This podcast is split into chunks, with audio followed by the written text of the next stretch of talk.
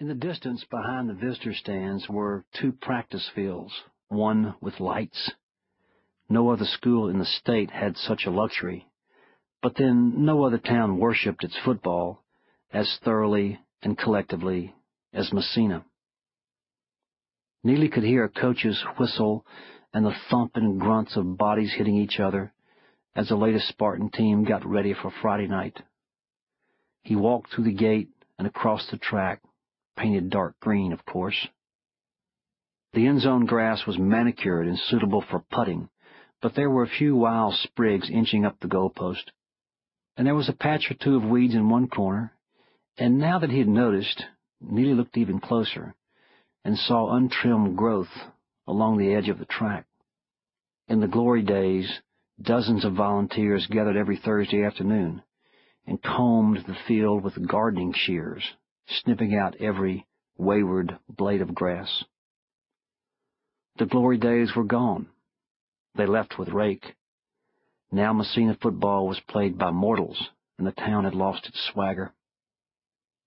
Coach Rake had once cursed loudly at a well-dressed gentleman who committed the sin of stepping onto the sacred Bermuda grass of the field. The gentleman backtracked, then walked around the sideline, and when he drew closer, Rake realized he had just cursed the mayor of Messina. The mayor was offended. Rake didn't care. No one walked on his field. The mayor, unaccustomed to being cursed, set in motion an ill-fated effort to fire Rake, who shrugged it off. The locals defeated the mayor four to one as soon as his name appeared on the next ballot. In those days, Eddie Rake had more political clout in Messina than all the politicians combined, and he thought nothing of it. Neely stuck to the sideline, slowly made his way toward the home stands. Then he stopped cold and took a deep breath as the pregame jitters hit him hard. The roar of a long-ago crowd came back, a crowd packed tightly together up there, in the bleachers, with the band in the center of things, blaring away with its endless renditions of the Spartan fight song. And on the sideline just a few feet away, he could see number 19 nervously warming up as the mob worshipped him. Number 19 was a high school All-American, a highly recruited quarterback with a golden arm, fast feet, plenty of size, maybe the greatest Messina ever produced. Number 19 was Neely Crenshaw in another life.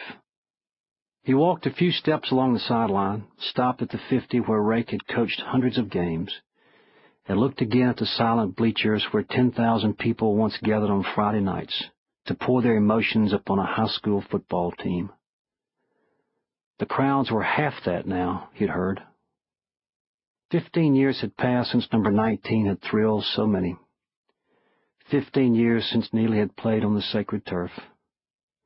How many times had he promised himself he would never do what he was now doing? How many times had he sworn he would never come back? On a practice field in the distance, a coach blew a whistle and someone was yelling, but Neely barely heard it. Instead, he was hearing the drum corps of the band and the raspy, unforgettable voice of Mr. Bo Michael on the public address, and the deafening sound of the bleachers rattling as the fans jumped up and down and he heard Rake bark and growl, though his coach seldom lost his cool in the heat of battle. The cheerleaders were over there, bouncing, chanting, short skirts, tights, tanned and firm legs. Neely had his pick back then. His parents sat on the forty, eight rows down from the press box. He waved at his mother before every kickoff. She spent most of the game in prayer, certain he would break his neck. The college recruiters got passes to a row of chairback seats on the 50, prime seating.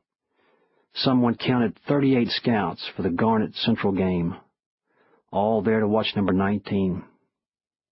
Over a hundred colleges wrote letters. His father still kept them. Thirty-one offered full scholarships. When Neely signed with Tech, there was a press conference and headlines.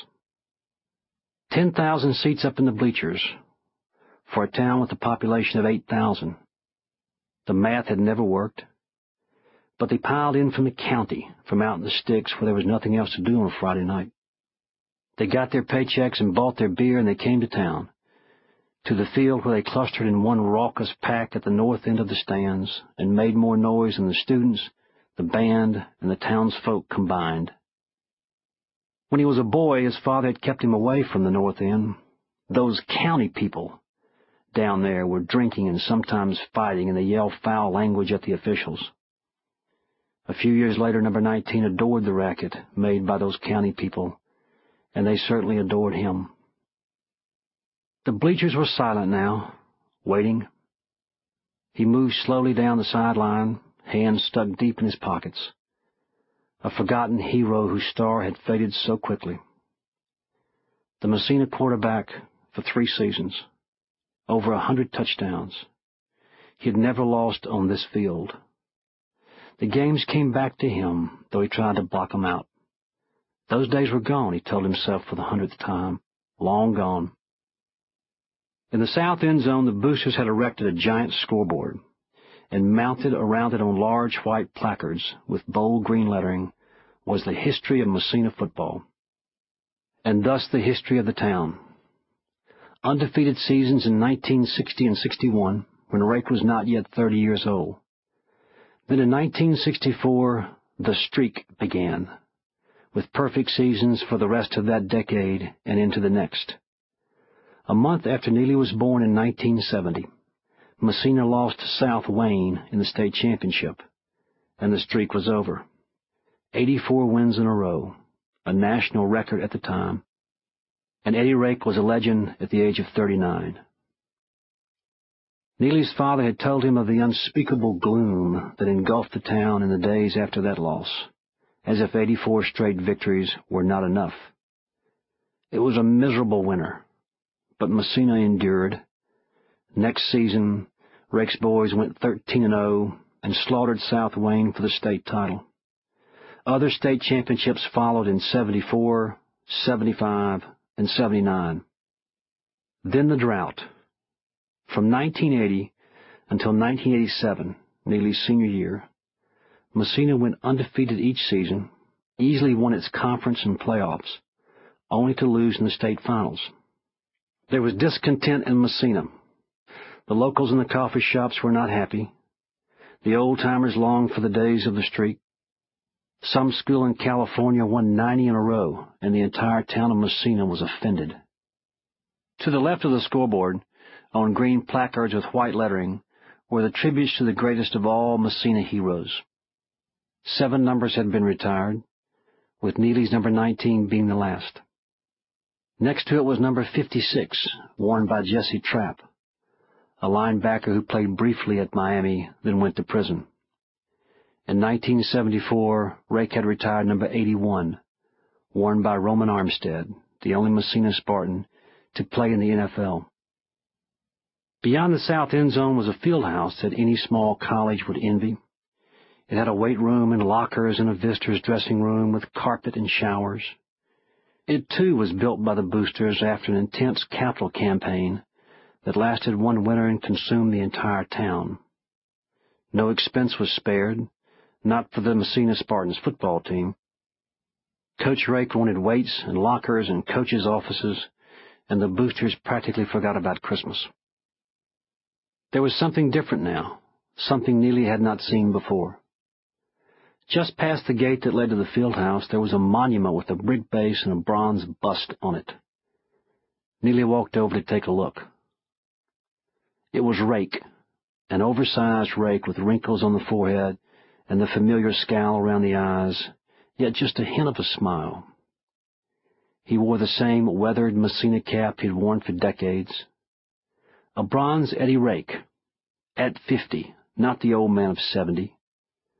Under it was a plaque with a glowing narrative, including the details that almost anyone on the streets of Messina could rattle off from memory. Thirty-four years as coach of the Spartans, 418 wins, 62 losses, 13 state titles, and from 1964 to 1970, an undefeated streak that ended at 84. It was an altar, and Neely could see the Spartans bowing before it as they made their way to the field each Friday night. The wind picked up and scattered